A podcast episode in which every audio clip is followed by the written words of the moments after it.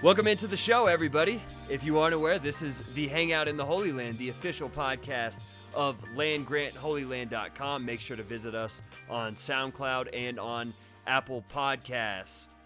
My name is Colton Denning, and I am your host, coming to you on Sunday, October 8th, 2017. And I am joined by my buddy and fellow Land Grant contributor, Patrick Mayhorn. Patrick, What's going on, man? Uh, I'm doing well. Had a good day of watching college football. Had some some fun upsets that we'll get into, but um, ready to talk about the Buckeyes. Yeah, we are going to talk everything about Ohio State 62 to 14 win over Maryland. And before we get into the game, I want to get your feelings as to Ohio State football right now because after that one, I'm I don't know what it was about it because there was some ugly moments for sure that we'll get into, but I'm feeling pretty damn energized about the team right now, and I, I think this team is really in a good spot as we move forward into the tougher portion of Big Ten play after what we saw yesterday. Yeah, and um, in Bill Connelly's S&P Plus rankings that he released today, Ohio State was number one over Alabama, despite you know the early season loss to Oklahoma. And I think that that I don't know if that's fair necessarily, but um, as he said in the article, Ohio State's played pretty much perfectly since that loss to Oklahoma, and I think I agree with that. And this was just another really solid performance. And even if there was some kind of silly special teams mistakes and some some penalties that may have not been penalties, but we'll talk about that. I think that I think there's not really any reason for Ohio State fans to be upset about this, and the Buckeyes are playing really well. Yeah, this is I think the best that they've played since you know late in that 2015 season when they beat Michigan and heading into that Fiesta Bowl against Notre Dame. But they're really on a roll right now. But let, us get into the Maryland game and, and where do you want to start with this? Because we could start with the offense we could start with the defense that had a phenomenal game. Where, where do you think we should kick this off talking about what happened yesterday? Let's talk about um, a guy who we we were we were defenders of from day one. We we respect JT Barrett, and on this podcast we talk about JT Barrett. So let's let's talk about how good JT Barrett looked yesterday. Yeah, JT Barrett was on one yesterday. Looking at his line, 20 of 31 passing for 261 yards and three touchdowns. And the thing that, that most impressed me about what JT Barrett did yesterday is for the first time in a long time, maybe since the middle or late part of the 2014 season, we saw a variety of throws from him. For example, there was the uh, the pass that he zipped to Johnny Dixon on the first drive for a 30 yard gain on third down to pick up a, a, very crucial first down on that first drive. And maybe maybe that ball should have been picked off. I don't know, but that's a throw we haven't seen him make in the past. I have no idea how he got it in between those two defenders, but that was a nice throw. He also had the slant touchdown pass to Binjimen Victor that had a lot of heat on it, and uh, he also had a really nice touch pass down the sideline to Austin Mack in the second half as well that he just kind of threw up there, let Austin Mack go make a play on it and get a a first down and a big gain out of that. He also ran for 59 yards on, a di- on the day and a touchdown. So I thought overall it was a really good game from JT Barrett, and we saw a lot of different things from him. There was a couple plays where I think it was the uh, the pass to KJ Hill that Joel Klatt talked about, where he didn't recognize that Hill was sitting down and he let him when he should have just thrown it right to him. And stuff like that popped up a little bit. But overall, I thought it was a really damn good day for JT Barrett and uh, another step forward for the passing game. Yeah, I thought he threw the ball with a ton of confidence, which we really haven't seen from him in a while. Um, you you mentioned that Johnny Dixon play early on in the game. That um, I mean, we have not seen JT Barrett throw into traffic, let alone that much traffic in I mean since the 2014 campaign. And some some folks were upset about that 35-yard first down, which is kind of weird. But um, stop being upset when Ohio State does good stuff. Enjoy that, it. That first down wasn't nearly good enough, but um, no, I thought it was. I thought it was nice to see him taking risks with throws and seemingly trusting his receivers. Um, he threw the ball downfield a, a significant number of times, and he still doesn't have the you know Cardale Jones chucking it 80 yards down the field arm, but he looked he looked capable of running this offense and throwing whatever they needed him to throw. Um, he seems to be more and more confident in Binjimen Victor as a red zone target. Uh, Parris Campbell didn't didn't have any drops and looks like another, you know, solid target for JT Barrett to throw to. And it looks like he's finally getting into a rhythm in this offense and he's learning learning how to almost relearning how to how to throw the intermediate passing game. So it's really encouraging to see that. I'm glad that you brought up Barrett taking risks and trusting receivers in particular, Binjimen Victor, because in the whole discussion of the passing game, I think it's gotten lost that one of the big issues has been Barrett's, I, I guess, not inability, but his decisions just to not take any risks. And I, I think that that's held the passing game back a bit.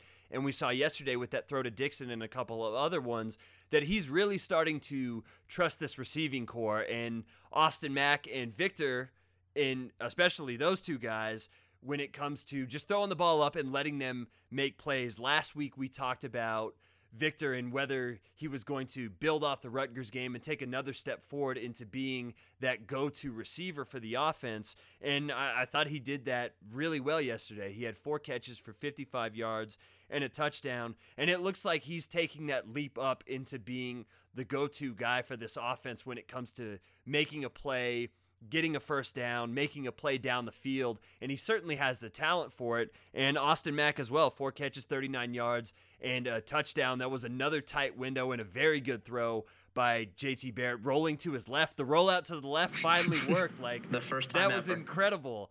And uh, just as a short side note, one of uh, one of our followers on Twitter, uh, JD Wynn, brought up a good point to me that that rollout to the left, they're still using it, and thank God that it finally worked. But I think at some point we're going to see a, uh, a throwback option, which we've seen in the past. We saw it against Alabama in the playoff game. We saw it against Purdue, but it was to the right and throw back to the left to Jeff Heuerman in the 2012 overtime game. And that's a play we haven't really seen for a while from this offense, but I, I think that's something to keep an eye on in a, in a crucial situation when they do that roll rollout is, uh, is is a throwback option. So nice to see that play finally work. But overall, it, it was a good, great game from JT Barrett, and the receivers are finally starting to gain his trust. You brought up Parris Campbell. He's a very good option underneath. He uh, he had a really nice start to the game. He kind of didn't do much as the game went on, but on that first drive, he had at least a couple of catches, and he's a great option to uh, to move the sticks and get the ball out to in open space and let him just kind of do his thing. Yeah, I um I love the way that they used Parris Campbell for much of this game. Six receptions, 40, 46 yards. Didn't do didn't do a ton in the air, but he had that um they ran that that reverse uh, to to I think it was Dobbins, and he handed it off to to Parris Campbell, and there was just a ton of space for Campbell to work he he had the ability to gain up that speed, and he just I mean he he was gone. He was untouched into the end zone, and I think using him as an H back, using him as an, underneath threat is the best way to use his his ability because he's never going to be a true receiver, but his his talent and his athleticism is just you know, he's too talented to keep the ball out of his hands. Marcus Baugh also jumped over a dude again. Marcus Baugh loves to jump over dudes. And it's Maryland players. This is the second straight year because he did it against them last year. And every uh, when it comes to Baugh, it's funny because I, I think the only time he really gets talked about is during those midweek press conferences from Meyer. And he always kind of like takes these little jabs at him like oh marcus has all the potential in the world and if he could put it all together. But uh, but i think play it's plays like that where you really see like man this this kid could be really good. And i think that marcus baugh may be one of those dudes that he doesn't have a lot of numbers in college but like two three seasons into the nfl he becomes one of the 10 or 15 best tight ends in the league and you're thinking like where the hell was this dude in college?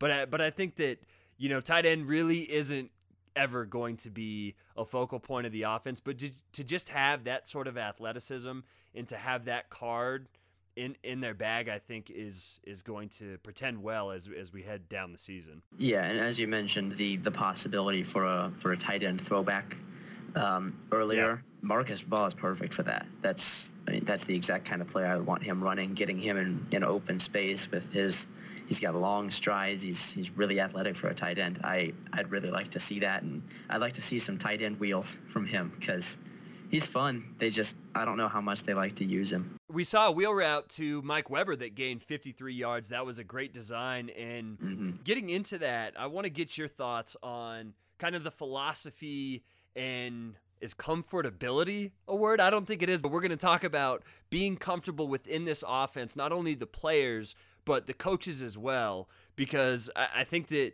they're really starting to get to a point where it looks like they have an identity. They know what they want to do. They've opened up the playbook a little bit with that reverse play and a couple of other creative plays, the wheel route to uh, to Mike Weber, and they threw the ball 36 times and ran the ball 50 times. But I think that's a little bit misleading because of garbage time because JT Barrett threw 31 times yesterday and this kind of seemed like another game where they are dead set on getting this passing game where it needs to be when they play a team like Penn State or like Michigan State or like Michigan. Yeah, I've really liked what I've seen from the offense, play calling wise, execution wise, just in general the last few weeks.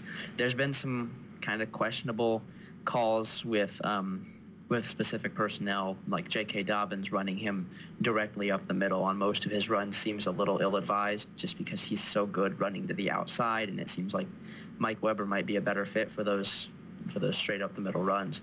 But for the most part, it does still seem like they're trying to just figure out exactly what they have. And as the season continue on or continues on, it seems like they're learning more and more.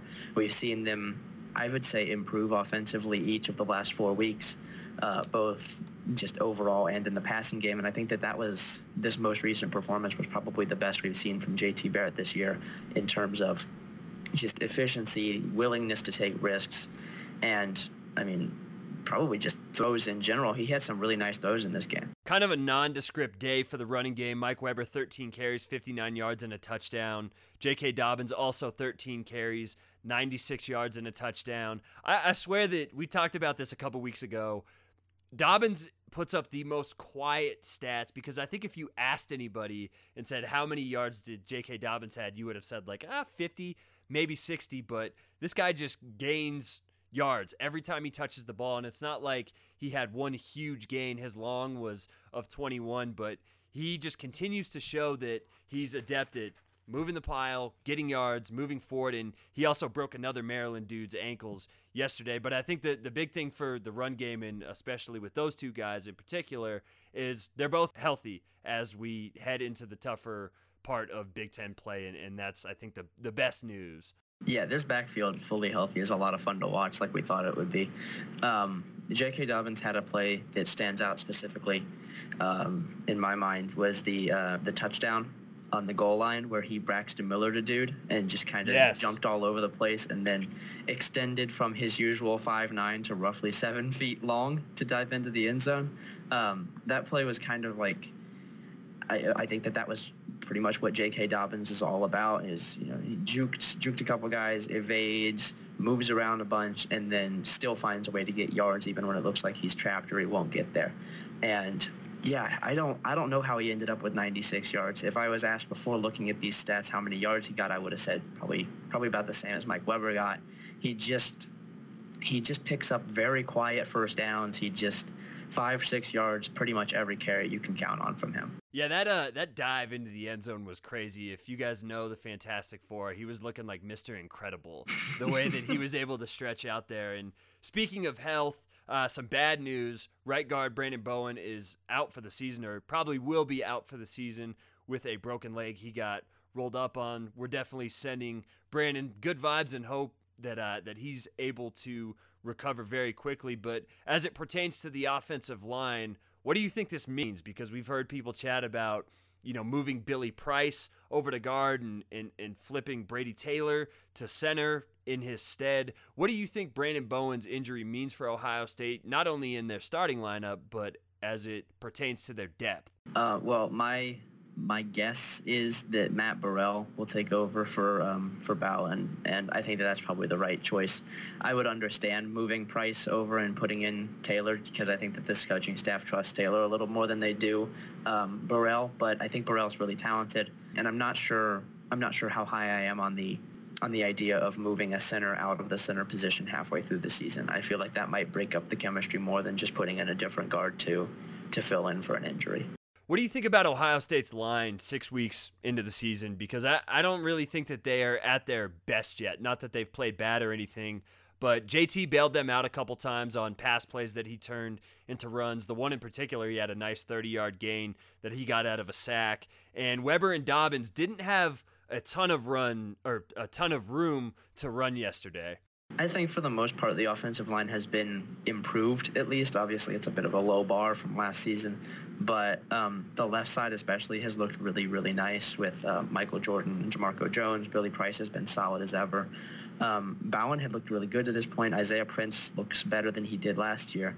Um, I think that it's a group that's going to just continue to improve, and that's how most offensive lines work. Obviously, they got they got beat up a little bit against Oklahoma, and I don't think that that's entirely on them. But um, and their first their first true test since then will come in two weeks against Penn State, or three weeks against Penn State, obviously. But thus far, I think that they're fine. I think that they're doing, they're obviously doing enough that the offense can be successful. Um, they're not they're not leaving JT out to dry very often. They're they're giving enough space to the running backs. I think that they're they're obviously de- a developing group, but right now I think that what we've seen from them has been encouraging. All right, let's talk about the defense because we always talk about them second, and I feel like they get a raw deal, but wow, they were awesome yesterday. They didn't allow a completion until like three minutes left in the first half. At the end of the first half, Maryland had 26 plays for 28 yards. Folks, that's 0.9 yards per play. They weren't even gaining a yard per play. And the defense was flying around from the secondary to the linebackers to the defensive line. And as great and as efficient as the offense was early on, I thought that the defense really set the tone for the game. And uh, we look at these uh, these afternoon games at Ohio Stadium, and they all seem to kind of be a little bit listless, especially against an opponent like Maryland. But the defense, right from the jump, I think, really energized the team, really energized the crowd, and they brought it from from the go. Yeah, the defense was just dominant. Maryland only has only had 66 total yards. They completed just three passes. Um, and if it wasn't for a, a garbage time touchdown and a, and a kickoff return, this would have been a shutout, and it probably should have been a shutout. Um, but yeah, the defense was just just phenomenal. They looked more athletic, and obviously they are the more talented unit. But I think this was the most complete performance we've seen from this defensive group this season. The defensive backs looked really solid, even when um, Denzel Ward was ejected from the game for a pretty bad targeting call. But um, there was not really any instances of blown coverages, even from Jeffrey Okudah filling in. Um, the safeties looked good. The linebackers looked good. Tuf Borland came in late in the game, looked as good as he usually does with, um, you know, Chris Worley reclaiming his starting spot back from injury.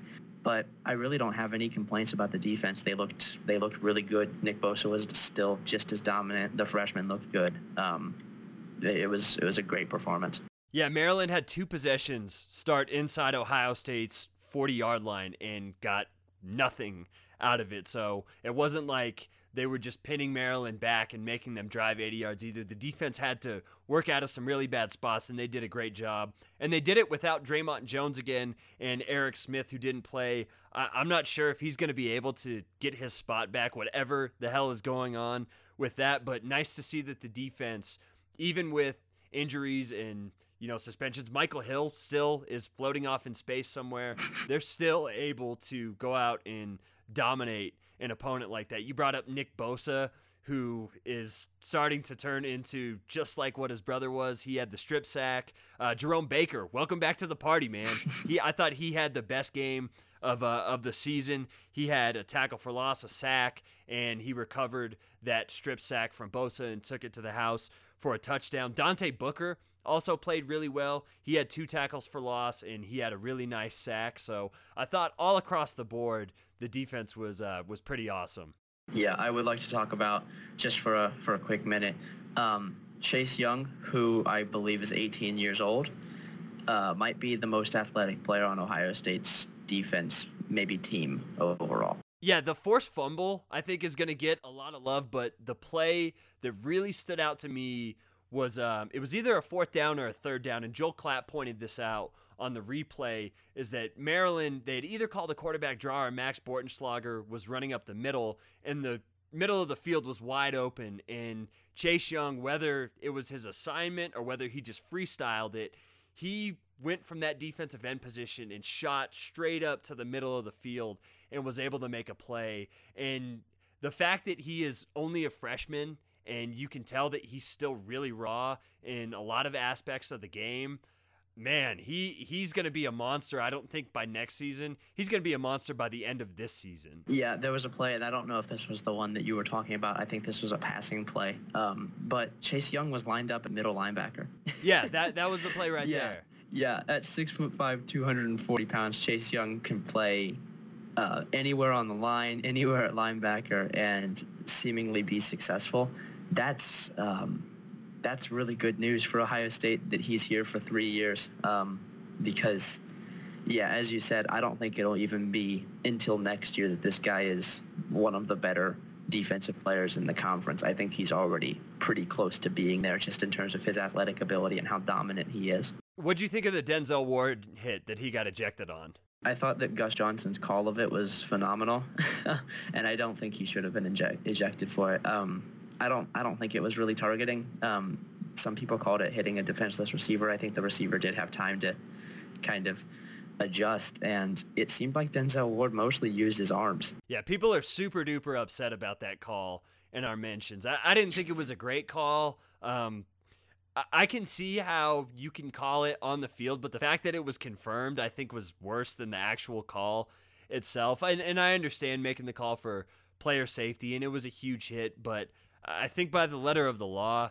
it seemed pretty clean. What was not clean though was Damon Arnette's hit, and the fact that we talked about it last week with some of these younger players, and I know Arnette's been around the program, but with these defensive backs in particular, these guys really like to throw their heads out there and shoot themselves around like they're missiles. And I get wanting to jack somebody up, but Damon Arnette's going to be suspended for the first half of the Nebraska game. And that isn't insignificant. I, I think that that's a pretty big deal. And, you know, we can bring up why he was even in the game at that point. I don't think that that made a ton of sense, but uh, Jeffrey Okudah came in and he played pretty well. Yeah, I mean, I thought that I thought that the young defensive backs filling in when when the elder guys got ejected for targeting, which is kind of not a great example to be setting. Um, yeah, I thought the younger guys came in. I thought that they, I thought that they did fine. Shaun Wade seems to still be hurt, um, so hopefully he can get healthy. I won't imagine they'll burn a red shirt for the last six games of the season on a freshman uh, when they don't need to. But Amir Riep looked good. Jeffrey Okudah looked good. Um, they just this team needs to work on on tackling in the defensive backfield. They need to work on wrapping up. They need to work on form tackling because those those ejections, while they weren't necessarily they won't necessarily hurt us against teams like Maryland, um, that that can seriously affect a game against Penn State, against Michigan, against well, maybe not Michigan because I don't think Michigan has receivers that can hurt Ohio State, but against a team like Penn State, that can seriously hurt a defensive backfield not having a starter. And this is not the first time we've seen this from Damon Arnette or you know this defensive backfield in general we know that there's listeners out there that love to complain, and I don't think there's anything to complain about really offensively, nothing to complain about defensively. But let's talk about the special teams. Wow. Oh boy. An avalanche of mistakes that kept this game a lot closer than it really was in the first half. That was a mess. Yeah, the special teams were really, really bad. There was a kickoff return for a touchdown. There was a um, I want to say a blocked field goal. There was a missed extra point or a fumbled extra point.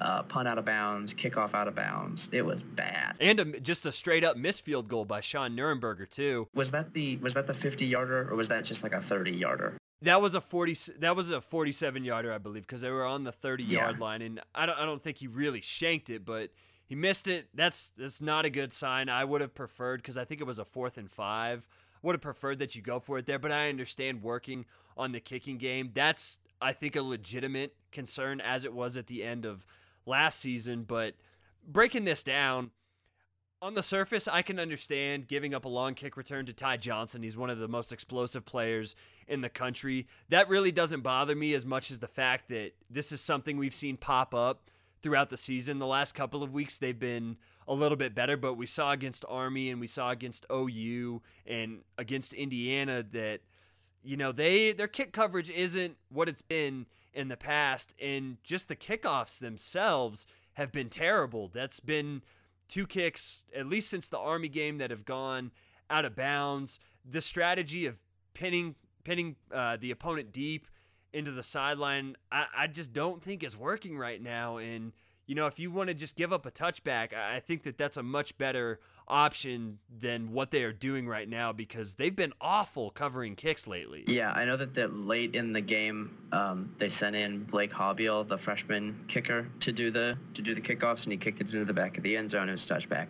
Um, made me kind of made me kind of wonder why he isn't just the kicker at this point because Sean Nuernberger yeah. has kind of I think Sean Nuernberger has shown us what he can do at kicker, and I'm not sure it's particularly good. Um, it's actually not good. No, um, I, I, think he can hit he can hit nine yarders very very well, but uh, might be time to give might be time to give the freshman a chance. Yeah, we know what we're getting out of Nuernberger, so I'm with you. If if we can see Haubeil a little bit and you know, that it's not really a great time for us to be having this discussion right before a primetime game on the road against Nebraska, bye week, and then Penn State. Like, this is, if we really want to talk about things we are worried about and that are legitimate concerns right now, I think that that's one because they're better than Nebraska. They should beat Nebraska by at least a couple of touchdowns, but in that environment, you know, they're not always going to score touchdowns. They're going to need to have that club in their bag. And as of right now, they just don't have it. And so that that's scary as we head into this part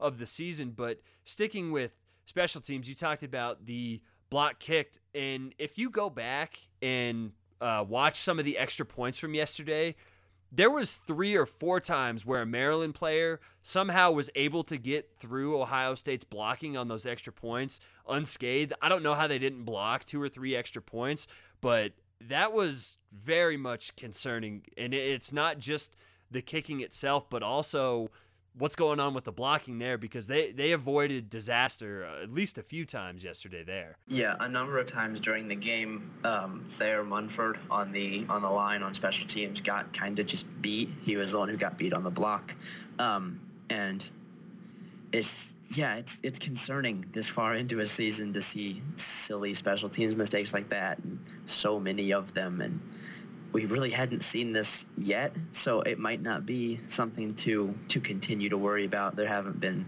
very many special teams issues this year outside of some some lackluster kick coverage, but it still is the kind of thing that needs addressed before you play good teams. And I'm not as concerned about Nebraska's this about Nebraska this season as maybe last season or in the past because I don't think Nebraska is good enough to hang with Maryland, let alone Ohio State. But um, that is something that Ohio State needs to fix, and that's you know Urban Meyer has has claimed the special teams as his own in Columbus, and that might be something that he needs to spend some time looking at. Yeah, Drew Chrisman even had a 22-yard punt, shanked it. That's that's our boy right there, Patrick. He's letting us down the last few weeks. I think Drew Chrisman has gotten complacent with us, um, with us loving him so much. We've been think, giving him too much yeah, love. Yeah, we we need to we need to harden our stance on Drew Chrisman. yeah, Drew, Drew, you got to earn it with us for the rest of the season now. Um, about the only thing that was worth a shit on special teams yesterday was KJ Hill's ability to just catch punts, call for fair catches. He had a couple of short returns, but nice to see that Ohio State still has somebody that can catch punts. Uh, Demario McCall rebounded after a rough punt return game against Rutgers last week. He caught a few punts. So uh, that was probably the best part of special teams. Also, I want to shout out to Parris Campbell, who's been really consistent on kick returns. He had a I think a long of 30, but he still looks like he's this close to being able to break one. So kick return has also been uh, very consistent for them. Yeah, in the rare case that that the other team gets the chance to kick off, Parris Campbell is almost always taking it to at least the at least 35. He's he's really solid returning kicks. Um, he's fun to watch. That that athleticism really pays off in that situation. Do you have any other big takeaways from the game? I know we haven't spent a lot of time talking about yeah, the second stringers, but it's it's tough to come up with takes every single week when Ohio State's just beating the hell out of these teams. I mean, I thought it was a I thought it was another solid performance. I thought it was another performance that really Ohio State did what they were supposed to do, possibly even more. I mean, a 62-14 win over a Power 5 school is really impressive, even if that school is Maryland. But Maryland beat Texas. Maryland is a, a solid team, albeit on their fourth string quarterback now, which is – kind of disappointing that we didn't get to see this game at full strength. But yeah, um, yeah, I thought Ohio State did what they were supposed to do. Um, they forced turnovers. Probably should have forced more than they were actually given. I think that there were two turnovers that stick out in my mind that should have been turnovers that were called back because of either a penalty or because they called it not a turnover. Um, but I mean, Maryland was one of 15 on third downs. They only had six first downs on the day. This was just a dominant defensive performance by, by Ohio State. The offense was really, really solid. I don't think that there's anything outside of some some dumb special teams plays for for Ohio State fans to be upset about. Yeah, agreed. I, I think that the team's in a really nice place right now, and just looking especially at the defense, Baron Browning led the team in tackles. He's started to get a lot of playing time, and I'm not sure how much that'll continue as Ohio State plays tougher teams later in the season. But uh, if that's just a look ahead to uh, next year, there's going to be a lot of guys on this team and on this defense that I don't think are going to be fazed next year because they'll have gotten some significant uh, game experience. Yeah, that's. I mean, I think that that's something that Alabama's been doing for years is playing their freshmen in in garbage time because they spend so much time in garbage time. So it's really good to see Ohio State doing that and getting these young guys in because that's the best way to develop them is in-game action. And even if it's times that doesn't really matter in game I mean, just playing those guys against other teams, playing them against other schemes, letting them get that experience is really helpful. Real quickly, too, before we shift into what happened in the rest of college football, I want to shout out to Jalyn Holmes. Jalyn Holmes is my favorite player on this Ohio State team. In the last two weeks, he's done a really good job filling in for Dre'Mont Jones in that defensive tackle position. And for a guy that's 270, even when you're going up against the lines of Rutgers and Maryland, for him to kind of man the middle like that, he had three tackles, one tackle for loss. He's been awesome, and we don't talk about him enough. And he's going to be a guy that gets drafted within the first three rounds of the NFL draft this season. And he's probably been the most underrated player, I think, in my opinion, on the whole team the last two years. And the fact that he's able to move around, to be put into that Rushmen package, to kind of bide his time on the bench and make plays when they need him to. He does a lot of the dirty work that I don't think we realize. So shout out to Jalyn Holmes. I appreciate you, Jalyn. Yeah, Jalyn has some of the best, um, one of the best Twitters on the team as well. Um, really, really good dude. Um, one of my favorite players on this team for sure. So yeah, shout out Jalyn Holmes. Okay, let's talk about Oklahoma. Let, let's talk about what happened yesterday to Oklahoma because I've been hearing – in our mentions and on ESPN and throughout media uh, from an Ohio State perspective that this loss is actually bad for Ohio State. Personally, I don't have time for that shit.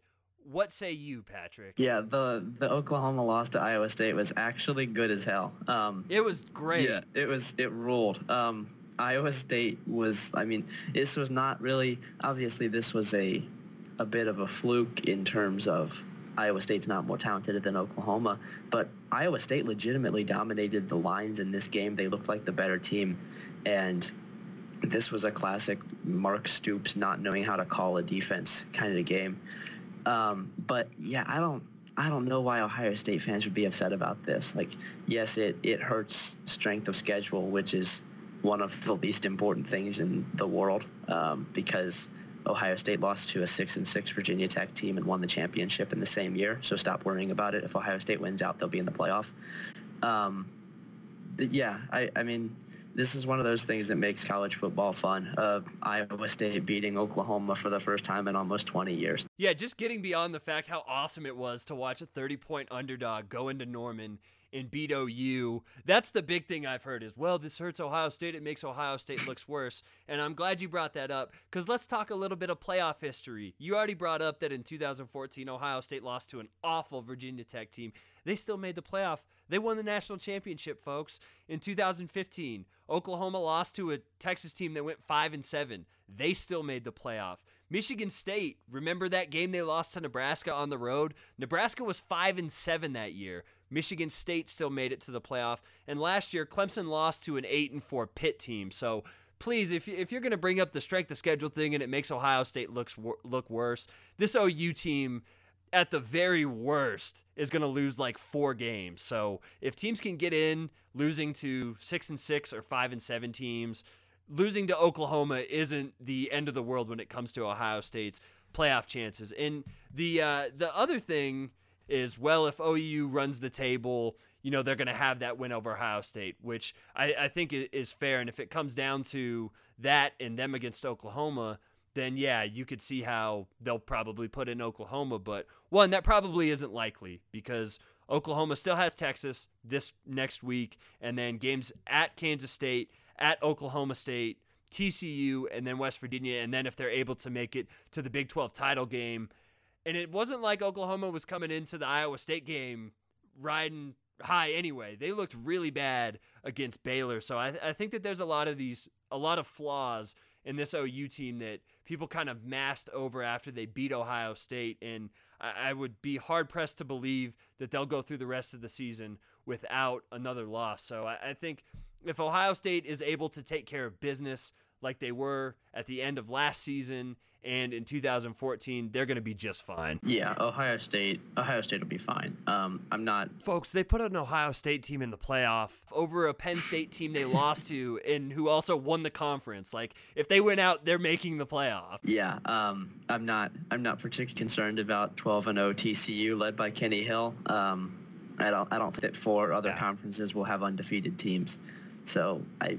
I mean, if there's any if there's any team that isn't Oklahoma that's 11 and 1 compared to Ohio State, Ohio State will get in. That's just the way college football works. And I mean, I hate to break the illusion, but if Ohio State's 11 and 1 and TCU is 11 and 1, Ohio State gets in over TCU. Yeah, and we, we saw that in 2014 as well. And just a random stat that has nothing to do with anything.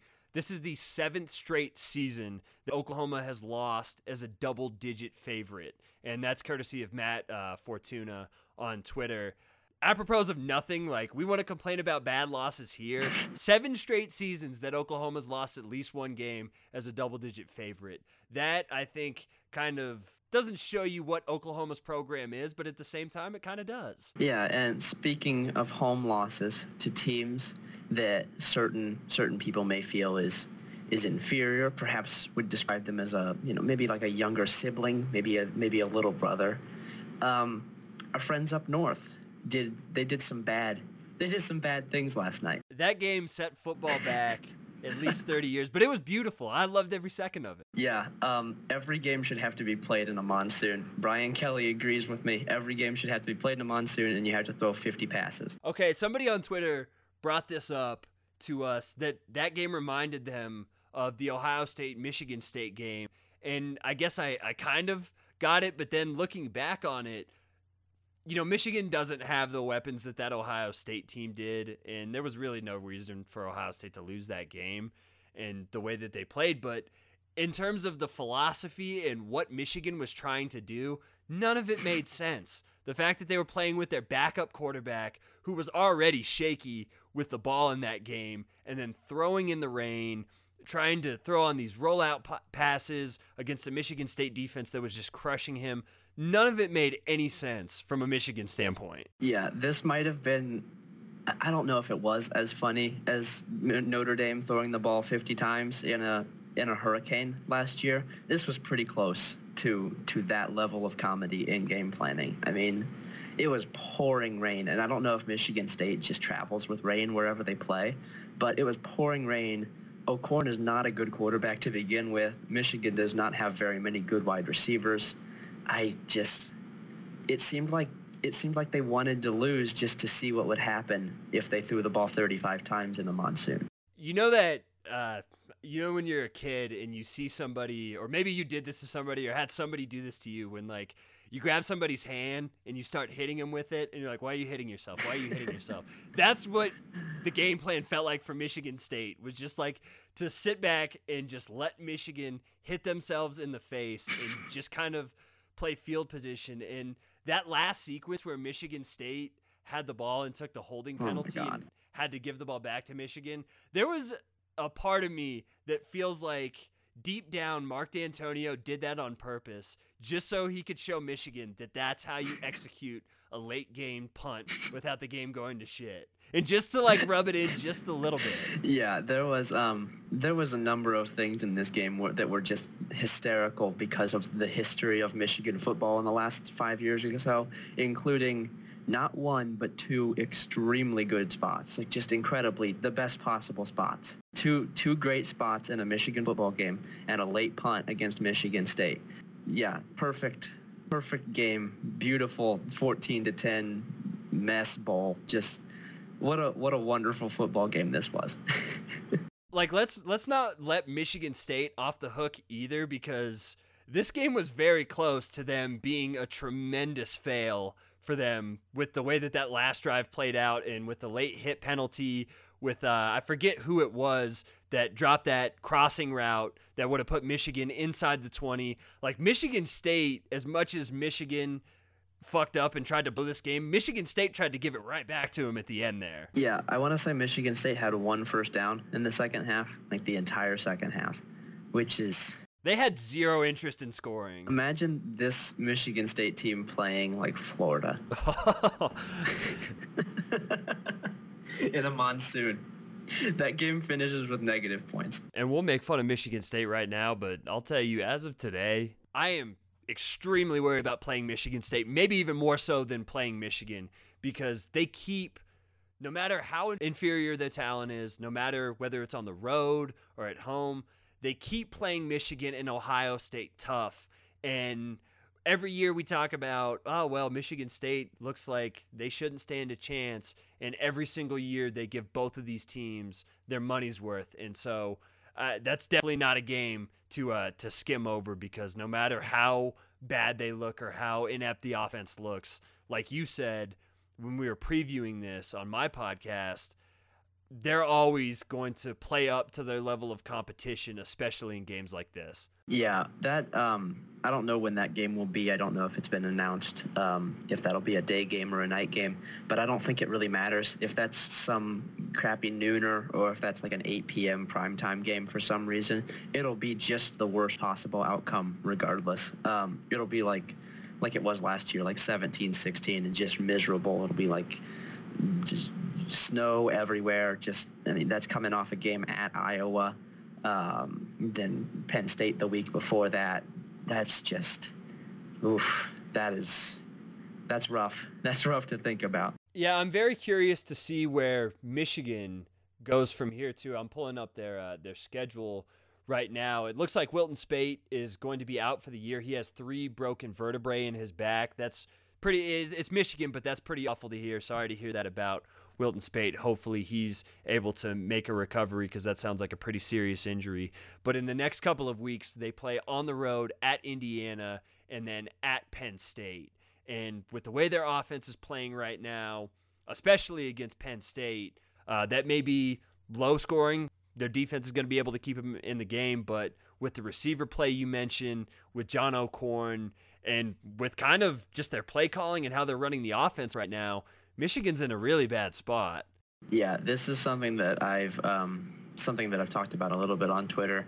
Uh, but looking at this, looking at this schedule, they have at Penn State, at Wisconsin, at Ohio State still left on the schedule, and that's not even to mention the chaos that could be Minnesota at Maryland. I mean, this is not the only game that I think is a sure win left on the schedule is against Rutgers at home. Um, but Indiana can get weird, Minnesota can get weird. But I've been kind of kind of looking at the the way that Michigan's performed under Jim Harbaugh. Is he John Cooper? Is he just weird John Cooper? Because I feel like he might just be weird John Cooper.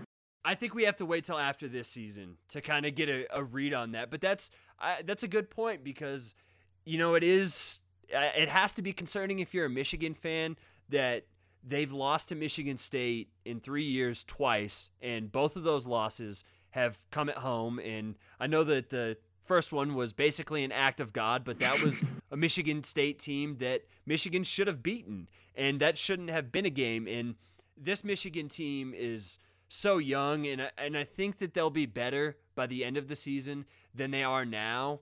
But a lot of their issues coming into the year, people talked about the youth of the team, and that's fair. But I, I think a lot of it isn't either. I think a lot of it is structural and the way that they play these games, the way that they kind of manage these late game situations, it's becoming a trend. And we'll have to see how they look against Indiana and against Penn State, and then late in the season against Wisconsin and Ohio State. But it's hard to see how they're not losing at least two more games with, with the rest of the schedule and how it plays out. Yeah, and then Michigan fans, for some reason, are going to call for Jim Harbaugh to be fired, which is not happening. they're not going to fire no, Jim Harbaugh. Yeah, that's that's fire Jim Harbaugh, hire Jon Gruden. No. That Indianapolis Colts job may come open this year. Chance to coach Yeah. Andrew Luck. Who Yeah. who knows? Jim Harbaugh hasn't Yeah, watch everybody watch out. Jim Harbaugh hasn't stayed uh, very long wherever he's been. So, but I but I don't think uh, really that's anything to uh, to worry about if you're a Michigan fan. But from our perspective as Ohio State fans, it's excellent that we are even having this discussion because I, I thought that Michigan would be much more rel- well-rounded as we got to the middle point of the season. But uh, they they've struggled the last couple of weeks and against some tougher teams the next two weeks. They may lose both of those games. Yeah, if Michigan loses to Indiana, Crimson Quarry gets to take over MGoBlog. That's the rules. Well, Michigan has already turned into corn cobs, I think, and with Yeah. John O'Korn manning the helm for the rest of the season, uh, I'm very interested interested to see what their offense does. Before we wrap up here, do you have any other big takeaways from college football this week? It was a great week in college football. There was no there was no big headliner games, but there was some there was some really fun games all around the country. Um, we saw some teams. We've talked about these. Obviously, we saw some teams lose some some games to maybe maybe teams they shouldn't lose to. Some ranked teams go down. Ohio State, I want to say, moved up in the AP poll. Um, it's a good week to be a Buckeye. Any game, anytime there's a win, big win, it's a good week to be a Buckeye. I feel like uh, this is the first week where the season really picked up where it's like okay it's here where this is not that it's the stretch run but like every week some shit's gonna happen something's gonna go down and I, I know people want to ohio state to just beat the hell out of every team they play but you look back at that oklahoma game 30 point favorites and you lose at home anything can happen in college football. And I I feel like we're at the point of the year where everybody's in conference now, and you're at the part of the season where it's just you need to win every single week. And yeah, you want to look impressive while you're doing it. You want to win by double digits, but you just have to win and you have to advance. Yep, style points don't matter in a Waffle House street fight. No, no, not at all. Just win. Don't don't let the other guy kill you. That's all you need. I think that that's probably a good place for us to wrap it wrap up here about 50 minutes. We gave you guys a 50 minute podcast about the Ohio State Maryland game. If you liked it, please make sure to go on Apple Podcasts and subscribe to the podcast. Search the Hangout in the Holy Land. There's two of them up there. I'm trying to get rid of the other one. Apple and iTunes are being real stubborn about it, but click on the one that has the most recent episodes. Be sure to leave review it and leave some feedback about what we can do to make this podcast better. Also go to soundcloud.com slash land grant land. Find this episode and all the other old episodes there as well. And follow us on Twitter at landgrant33. Also follow the website by going to landgrantholyland.com. If you want to follow me and any of my takes on Ohio State football, which I don't really recommend, you hear enough of me on this podcast. But if you want to, you can do so by following me at Dubsco. Patrick, where can they find you? You can follow me at Patrick underscore Mayhorn, spelled how it sounds. Last night I was up until three watching Utah Stanford. So if you if that's the kind of content you crave, um, go ahead and just delete Twitter because no one should crave that content. That's the kind of content the people need and the people want, and they get right here from their hosts on the Hangout in the Holy Land. Until next time, we want to thank you guys for listening. For Patrick Mayhorn, I'm Colton Denning. Go Bucks.